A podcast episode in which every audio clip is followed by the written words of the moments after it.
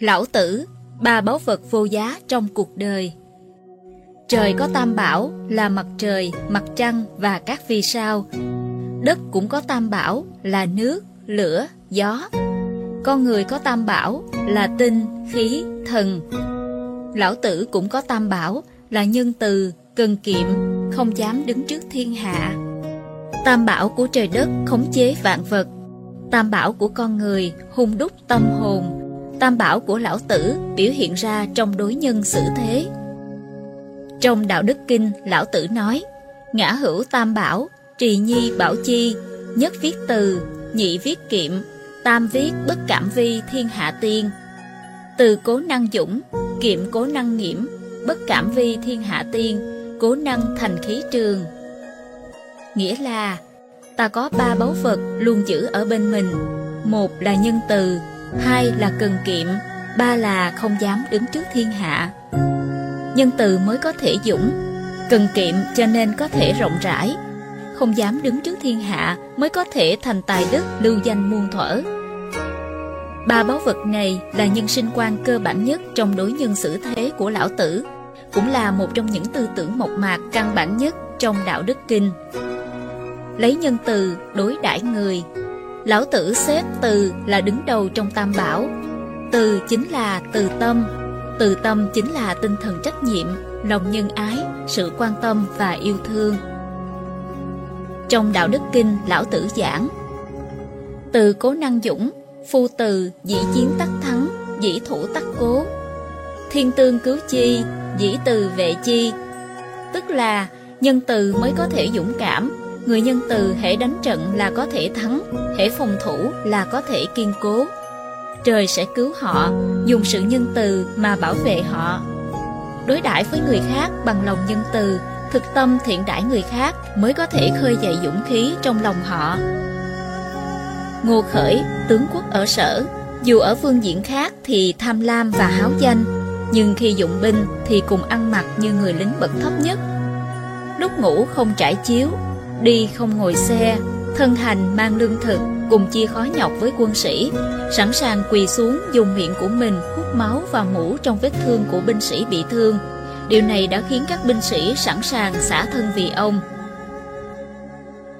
Từ là mỹ đức cao đẹp được truyền từ đời này qua đời khác của người xưa, bởi vì có từ tâm nên mới có thể thấu hiểu người khác, mới có thể thông tình đạt lý, mới biết cách dùng người, trên đời này nếu có một thứ có thể khiến người khác cam tâm tình nguyện đi theo mình thì đó chính là đối đãi với họ bằng từ tâm.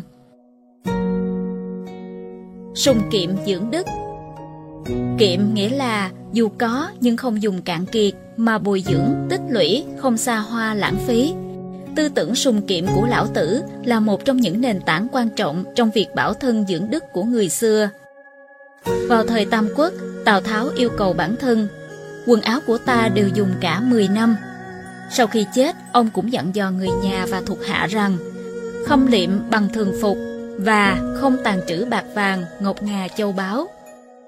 Trong chu tử gia huấn, chu bá lư thời nhà Thanh cũng đề xướng tiêu xài phải cần kiệm, tiếp đãi khách chớ liên miên. Trong một bức thư Tăng Quốc Phiên gửi cho người em của mình, ông cũng chỉ ra rằng anh em ta nếu muốn lưu lại chút phúc khí cho đời sau thì ngoài hai chữ cần kiệm ra không còn cách nào khác. Về chữ kiệm, người xưa có rất nhiều những câu danh ngôn truyền đời như cần cù bù thông minh, tiết kiệm có thể dưỡng đức, mỗi ngày tiết kiệm một sợi dây, trăm ngày có thể bệnh thần dắt mũi trâu. Điều này thể hiện một cách đầy đủ đức hạnh tiết kiệm giản dị từ xưa tới nay của cổ nhân sùng kiệm dưỡng đức không chỉ giúp nhân phẩm bản thân người đó thăng hoa mà còn khiến đắc được lòng người. Làm người không cần kiệm, ưa xa hoa lãng phí thì vất vả ngược xuôi cả một đời.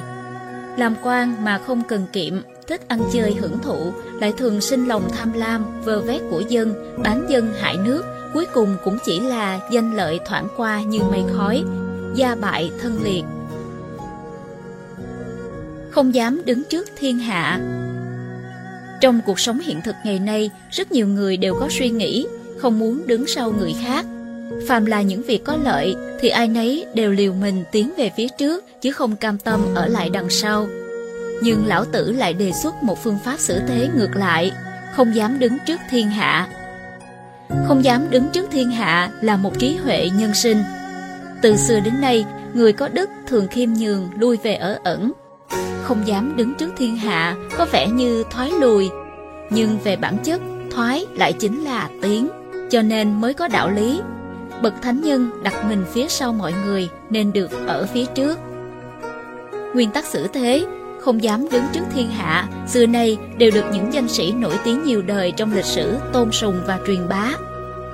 Trong cuốn Phóng ông gia huấn, Lục Du, nhà thơ thời Tống nói, dù làm quan cao cũng xin được đặt mình ở phía sau. Dương Kế Thịnh, thời nhà Minh răng dạy con trai rằng, đạo sống hòa hợp với người khác, trước tiên là phải khiêm nhường, thành thực. Cùng làm việc thì không được ngại khó, ngại khổ, cùng ăn uống thì không được tham của ngon vật lạ, cùng đi thì không được chọn đường đẹp, ngủ chung giường thì đừng chiếm chỗ, thà nhường người chứ không để người phải nhường mình. Trong tự vi mộ chí lộ, Trương Đại cũng sùng bái tư tưởng khiêm nhường của lão tử như một nguyên tắc xử thế của mình. Ông nói, tranh danh đoạt lợi, xin tình nguyện ở phía sau, xem ngắm trò chơi, xin nhường cho người xem trước. Tư tưởng không dám đứng trước thiên hạ của lão tử không phải là khiếp sợ không dám tiến lên, mà là tinh thần khiêm nhường ôn hòa, lùi mà được tiến. Đây là đạo xử thế rất giàu trí huệ, giống như biển rộng có thể dung nạp trăm sông, bởi biển đặt mình nơi đất thấp.